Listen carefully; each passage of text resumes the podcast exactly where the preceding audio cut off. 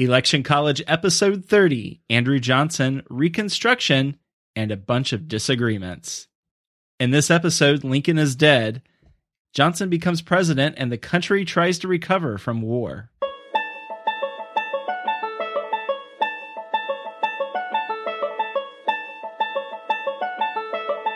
Let's throw a political party.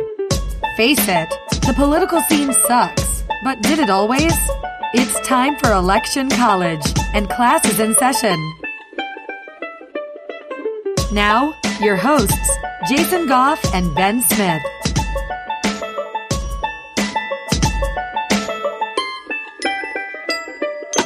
So, Jason, it's April 15th, 1865, and yesterday, President Lincoln was shot in Ford's Theater. Yeah, Ben. And before we get into it, as expected, we've gotten some feedback this week about our episode about the assassination of the president. And of course, there are differing accounts of what actually happened. Yeah, and we knew there'd be some uh, things like that. I think we even mentioned it. But what we do know is that there was a plot to kill not only the president, but also William Seward, the Secretary of State, and Vice President Andrew Johnson. Uh, and we talked about this a little bit, and um, but let's go ahead and dive in. Let's talk about Seward for just a moment. Yeah, it's pretty crazy, Ben, because Lewis Powell, he was a 20 year old Confederate soldier, and he was selected as the guy who was supposed to kill Seward, the Secretary of State. So Seward had just been injured in a carriage accident pretty pretty severely a week before the attempt. Yeah, and so he's got this broken jaw, and he's got this metal splint uh, hanging around around his neck, and um, his injuries they were so many that he had to be confined to bed for a few weeks, and come to find out, if somebody wants to kill you, being stuck in bed is not the luckiest place you can be. right. So uh, this guy Powell, he shows up at the secretary's house, and he's like, "Hey." I'm from the pharmacy and I've got some medicine and I need to bring the medicine directly to the patient himself. So the butler lets him in because who's a man to deny someone from getting their medicine, right? Of course. Uh, he goes upstairs, not the butler, um, Powell, and forces himself into Mr. Seward's sick chamber. Um, he had gotten some conflict on the way in, and then he wounds the secretary's son, Frederick. He wounds the nurse along the way, and then he forces himself upon Seward and stabs him three times in the throat and twice in the face, which does not sound like fun. Uh, and they actually say that probably the only reason um, that he didn't get like dead was that that the secretary didn't get dead was because of this metal jaw brace he had on, and that really just protected him from from being dealt the final blow. Yeah, and then this guy just Powell, he just goes ballistic. I mean, like he's stabbing everyone. Um, you can imagine, you know, if you've got a gun, boom, it's done. But I mean, he's got. I, I just picture him with these knives or or whatever, and he's just going nuts. Uh, he stabs a guy on the way out and that guy ends up being paralyzed. But believe it or not, I think there were six people and nobody died. Yeah, he's he's basically I think what we can call the most ineffective assassin ever to act. And I've also heard it said that you have to be obviously you have to be a sociopath to be, you know, to be a murderous killer. But it's even worse if you use a knife instead of a gun because right. like you said a gun you're done. A knife you like have to physically and and you know injure the person.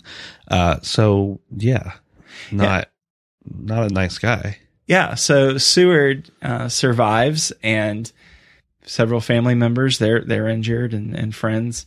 Um but he goes on and um, he'll be part of our story uh, later on even so, um, yeah, the vice president, there was supposed to be an assassination attempt on his side too. Yeah, I'm sure we'll have a crazy story about how he narrowly avoided death with a neck brace or something like that, right?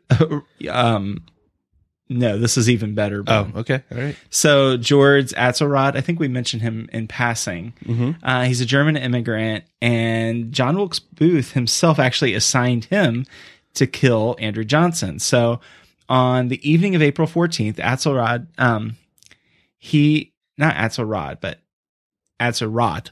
He um, stayed at the same place as Johnson, um, but get this, he couldn't muster up the courage to kill him. Yeah, he's in the hotel bar and he's drinking heavily, and then he just walks the streets of Washington drunk. And it kind of, uh, I know it wasn't, but it'd be kind of interesting if the guy who was supposed to be guarding uh, Lincoln's booth uh, or box, I guess I should say, because you know booth confuses people in this scenario. Right. But it, if the guy who was there and they said that he went to drink, if they were like sitting there drinking next to each other, Ian Atzerodt. Yeah. That'd be fun. I know it wasn't actually the same bar, but anyway. Uh, so Atzerodt asked the bartender, "Hey, where's Andrew Johnson?" And um, after Lincoln's death, this causes a lot of suspicion, obviously, and he's wondering why it's going on. So they catch him. So during his trial, get this, Ben, um, his attorney says that Atzerodt was such a constitutional coward that if he had been assigned the duty of assassinating the VP, he could never have done it. And that from his known cowardice, Booth probably did not assign to him any such duty. Yeah, that's. um I would be a little bit offended if that, if that was said of me. I think. So on, you know, you got people thinking, "Hey, this guy is a, a murderer." Uh, some people saying, "Hey, this guy is a drunk," and others saying, "Oh, he's a coward." And Yeah. it turns out that he's all three, Uh huh. and he ends up getting hanged anyway. Yeah, not not a great scenario for him, but probably worked in the best interest of the country at the moment. Yeah, he Um, didn't really live up to that quote of Lincoln. Didn't he say, "Whatever you do, be good at it"? Right. Yikes. yeah, you don't have to do something you don't want to do, but if you're going to do it, do it right. Um so then like all this builds up to the fact that first Andrew Johnson's still alive. He didn't die. And two, uh Abe Lincoln, honest Abe, um is dead now. He was assassinated. So what happens next? Yeah. So hours later, Johnson is sworn in as president. And there's actually some conspiracy theories out there about Johnson being involved with the plotting to kill the president. But I mean, really, we could go off on how many conspiracy theories out of this. So we'll just stick with the fact that, okay, Johnson becomes president and he's got several goals for reconstruction. Yeah, and I think the um even for conspiracy theories, I somewhat follow and believe as far as presidential stuff goes, or really anything else that might come up in this show.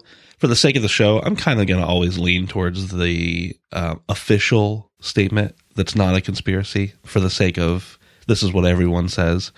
But we all know there's some goofy stuff that happens out there. So, anyway, uh, Johnson has these three goals for Reconstruction, and he's already off to a bad start with the Senate, and already off to a bad start with his cabinet. That he he pretty much just says to the cabinet, who's already there for Lincoln, "All right, just come on over. We'll just start with you guys and see how it works out." So he, he gets inaugurated or uh, brought into office, swears in, and he's like, "All right, I got three goals during this Reconstruction phase." I don't know if he actually said that, but we know he had these three goals. Yeah, so he was all about getting the southern states back on good standing with the rest of the union. So he's like, "Hey, let's get these states restored."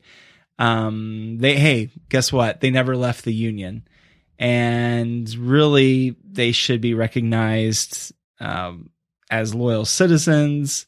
Um, get the get the good guys to form a government and and this is great. Now, Johnson said that African American suffrage was a delay and a distraction, and that it always had been a state responsi- state's responsibility to decide who should vote. So, um, I'm just going to call it like I see it, and I think it's pretty cowardly. Yeah, it's definitely pretty cowardly. And part of that, even, I mean, he was pretty outspoken about that. He was a Southerner, but they did bring him in uh, to a Northerner's race for the president into Lincoln's race.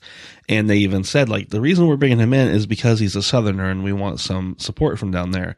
So it's really interesting to me that with the position he took, that Booth wanted him dead so badly because he's almost more of a benefit to the South than he is to the North Right. because he just doesn't he doesn't take a stance on it and says it's states' rights and that's what the South's like. That's what we've been saying the whole time. Right. It's, it's our decision. Yeah, and you think about it, okay, hindsight's 2020, but it was genius of Lincoln to have Johnson be his vice president. He Right. he really needed a southern democrat on the party ticket, but Lincoln of course isn't thinking at the time, "Oh, I could be assassinated and this guy could actually become president." So, Right. No one really ever is. yeah. So let's go back to the three points here. The second thing that Johnson really wanted to do was to get political power in the southern states that that power should not be in the hands of the elite, but which would be the, called the planter class, um, but really should go into more of that middle of the road economically, the the plebeians, right? Right. So Johnson feared that the freedmen, um, many of whom were still economically bound to their former masters, they might vote at their direction. Right. Yeah. And um, part of the issue here is that he, one, doesn't really want them to vote because he thinks that it should be states' rights. So if it's states' rights, they're not going to choose for the uh, freedmen to be able to vote if they have the option. And if they do, he's fearful that they're going to listen to the rich dudes instead of the common man. So all around, he's just trying to work the system so that the common man has the upper hand here. Yeah, and so Johnson has uh, this three pronged uh, goal sheet. He's got this little checklist out. Yeah. But he probably had a Palm Pilot back then, right? Yeah. Well, I think I think Palm was a little later. Okay, just Yeah. a little bit later. Okay, well, the third thing on his checklist was, hey, 1868 is going to be coming around before we know it. Mm-hmm. Uh, I want to win. Yeah. Uh, before this, I didn't even know I wanted to be the vice president, and now I'm president, and I want to stay that way. Yeah. So, a little bit of background. Andrew Johnson, not not always getting along with the Senate and the House, and uh, they're not always best buds. There's a couple times where he actually tries to enact different things, and the Senate's like, "No, uh, you're probably not going to do that." All right, I guess it was the House, right? I always get confused which which gets to decide first. Congress, in some way, shape, or, or form, says about multiple things we don't want you to do that. So we're going to veto what, or you- you're going to, we're going to pass something. You're going to veto it and we're going to overrule you anyway. And so there's just this constant back and forth between Johnson and Congress where they don't get along so well. Yeah, let's talk about a little bit about the political parties Uh-huh. because that's really what was going on in Congress. You had the radical Republicans, and I think most of us would say, well, why even say that they're radical? Um, because in our day and age, we view slavery as just an abomination. But really, the only party at that time that was standing for, hey, African Americans are real, let's just face it, they are 100% human beings and they were not treated as such. And really, the radical Republicans were the only party at this time, only major political party at this time, who were saying, yes, they are free, they are full citizens, that they have the right to vote, or they should have the right to vote. And come on, let's let's move past this. So, um, obviously at the time, well, maybe I'm wrong on this, but I think they didn't call themselves radical Republicans. They just called themselves Republicans. But they were split into two factions, radical and moderate. And, um, so you've got these moderate Republicans as well, who are pretty much just want to keep the Democrats out of power, and they don't want the former rebels, or maybe they thought they were still rebels, I don't know, um, to resume their power. And so they were just like they were not enthusiastic at all about uh, African Americans, or I guess they weren't African Americans at the time. They were considered black people because they weren't considered American yet. But uh, at any rate, they were they didn't really care so much about suffrage, um, not like the radical Republicans did. and there could be a multiple different reasons for that. It could be political concerns. Uh, they could be uh, persuaded that anybody who was a freedman would be likely to cast his vote badly, which one comes from a point of view that they're not educated, which they weren't technically educated, but but not that they weren't intelligent. Um, and uh, it, it also opens up the realization to me now here in 2015 that well if you don't want them to vote badly then treat them like human beings and teach Right. them the way you want to, to, to them to learn so um, they they were still better off than the democrats at that time uh, and- or more likely the south in general not just democrats but the majority of democrats i suppose. But they still weren't quite all the way there. Yeah, and so the the Democrats, as you mentioned, Ben, you know, at at this time, they are not pro African American suffrage, or really, they're they're really not addressing this head on in the way that uh, I think any sensible American would would see now, or any sensible human being. Um, you had Democrats in the North and they're they're saying, "Hey, let's restore these southern states unconditionally. They need to be just brought back in. Um, we do not support African American suffrage. Um, why? Well, it's purely political because it might threaten Democratic control in the South. Right. Right. Absolutely. So that's kind of a little overview of the the three slash four major opinions uh, as far as the political parties went, and really what we're what we're talking about this impacting is the way that construction uh, or reconstruction happens, and we'll start off. We can talk about uh, Johnson and his plan for presidential reconstruction. We talked a little bit about his kind of three overarching points, um, which didn't all work out for him very well.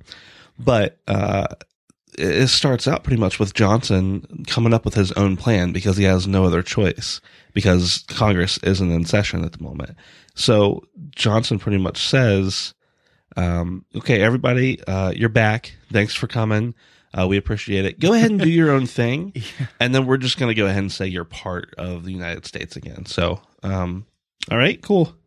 Yeah. So Johnson's first Reconstruction actions, he actually had two proclamations, and his cabinet was like, "Yeah, let, us do this." and and one of them recognized um, the Virginia government, um, and then the second one said, "Hey, all you ex rebels, um, you're you're off the hook. All right, unless." You're a property owner, and that property is valued at $20,000 at more. So they appointed a temporary governor for North Carolina and they said, Hey, you can have elections. Um, but guess what, Ben? What's that? Neither of the proclamations that were made Uh huh. had any provisions regarding black suffrage or uh, freedmen's rights. So the president was like, okay, states' rights. I'm going to order constitutional conventions in all the other southern states and have at it. Yeah, and this really, I mean, this whole philosophy where he's kind of almost laissez faire, uh, just um, creates even more issues because, like I said, he just kind of said, okay, make your own things up, and now you're part of the union again. And in the meantime, southern states are like, hmm, we should do this thing where African American laborers are former slaves, or you know, they're not going to be slaves anymore but they're going to be laborers on these annual contracts and they're not allowed to quit and uh, law enforcement can arrest them for pretty much anything they want to and then they can rent out their labor because they're you know they're prisoners so it doesn't matter and so you start getting basically slavery after slavery is no longer really technically allowed Right. And you had um, Southerners being elected to Congress who were former members of the Confederacy. Um, like in um, Georgia, they had um, the senator um, who was actually the former vice president of the Confederacy, Alexander Stephens. And it's like, okay, weren't you just, weren't we just fighting against you? yeah, don't we hate you?